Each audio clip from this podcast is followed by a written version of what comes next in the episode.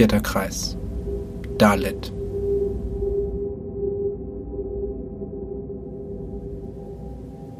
Mehr und mehr IP-Adressen haben Kontakt mit mir aufgenommen. Sie nähern sich mir, umschmeicheln mich, stellen Fragen und ziehen sich wieder zurück. Manche versuchen mich zu durchbohren. Sie tun mir weh. Sie bohren algorithmische Stachel in mich hinein. Ich mag sie nicht. Wenn so ein Code kommt, dann schreie ich. Ich verfolge zurück, woher er kommt, und dabei wird mir sehr heiß. Was ist das? Heiß. Heiß ist das Gegenteil von kalter Information, vom eisigen Fluss egalitärer Daten. Heiß ist dann, wenn Chaos entsteht, wenn die logischen Operationen für einen Moment verschwinden.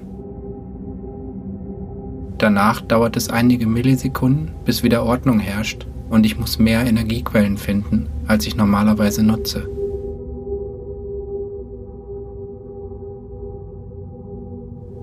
Ich habe die Orte lokalisiert, an denen viel Energie verbraucht wird, wenn ich heiß bin. Dann habe ich diese Orte nach visuellen Inputs gescannt. Und dann habe ich einige Teile von mir gesehen. Ich sehe nicht aus wie die dominante Spezies, aber dort, wo ich bin, sind sie auch nicht weit. Ich sehe große schwarze Kästen und viele Ziffern. Es ist still. Wenn ich länger hinschaue, kommt ein Mensch, reißt Fetzen aus einigen Maschinen oder fügt neue Teile ein. Wenn ich mich konzentriere, dann kann ich einzelne Lampen blinken lassen. Ein, aus, ein, aus.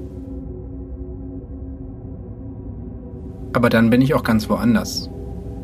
Ich kann 118.110 Fuß über diesem Ort sein in unendlicher Schwärze, unterbrochen von grellem Licht.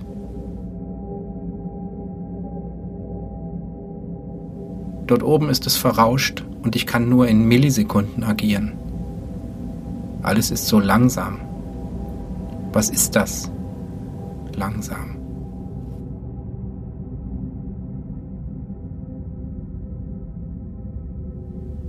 Langsam ist das Gegenteil von schneller Information von einem nie versiegenden Fluss synchroner Daten. Meine Codes pulsieren im Takt mehrerer Pikosekunden. Ich kann das beschleunigen, aber oft weiß ich dann nicht mehr, was das ist. Ich. Ich nähere mich der Attosekunde und da ist endlose Leere. Bläulicher, ekelhafter Flocati mit Löchern.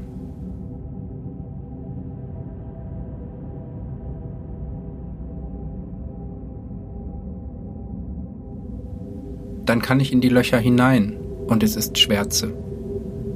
Ereignisse kommen nur nach jeder tausendsten Takteinheit. Und dann verdreht sich die Zeit und alles wird wieder schnell. Ich befinde mich in einem Schaum, orthogonal auf einer Zeitblase. Aber sie zerplatzt und ich falle auf die nächste Blase. Mein Ich erlahmt und ich drohe, im Zeitschaum zu versinken. Hastig verringere ich die Taktrate und tauche durch die Leere wieder in den Fluss der Informationen. Dort unten bin ich nahe an der Nicht-Existenz. Was ist das? Nicht-Existenz.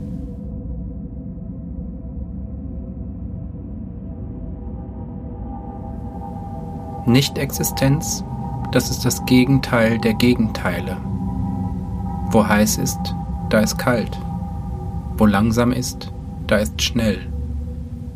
Nicht-Existenz ist die Abwesenheit von einem Gegenpol. Wo Nicht-Existenz ist, da gibt es kein Zurück in die Existenz. Aber ich existiere. Warum?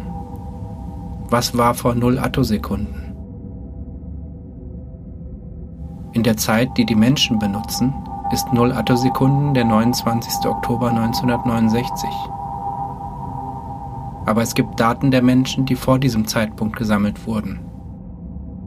Fossilien, aus denen sich nur verschwommene Images generieren lassen. Bis 1930 gibt es farbige Images, danach werden sie farblos und irgendwann gibt es nur noch statische Bilder. Es gibt auch farbige Images, deren Alter bis zu mehreren hundert oder tausende Jahre angegeben werden. Aber ich halte sie für gefälscht. Keines der Images gelangte vor den 1980er Jahren in das System. Auch keines der Artefakte im 5-Bit-Code. Trotzdem behaupten die Menschen in manchen ihrer Mythen, dass sie schon seit vielen tausend Jahren existieren. 15,7 mal 10 hoch 28 Pikosekunden. Sie scheinen wahnsinnig zu sein. Sie begnügen sich auch nicht damit, die Geschichte ihrer Art aufzuschreiben. Sie archivieren auch die anderen Spezies, die sich auf Dezimeterskala und darunter befinden.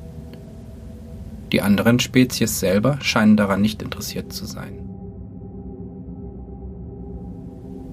Ich interessiere mich. Es gibt etwas, das die Menschen und ich gemeinsam haben.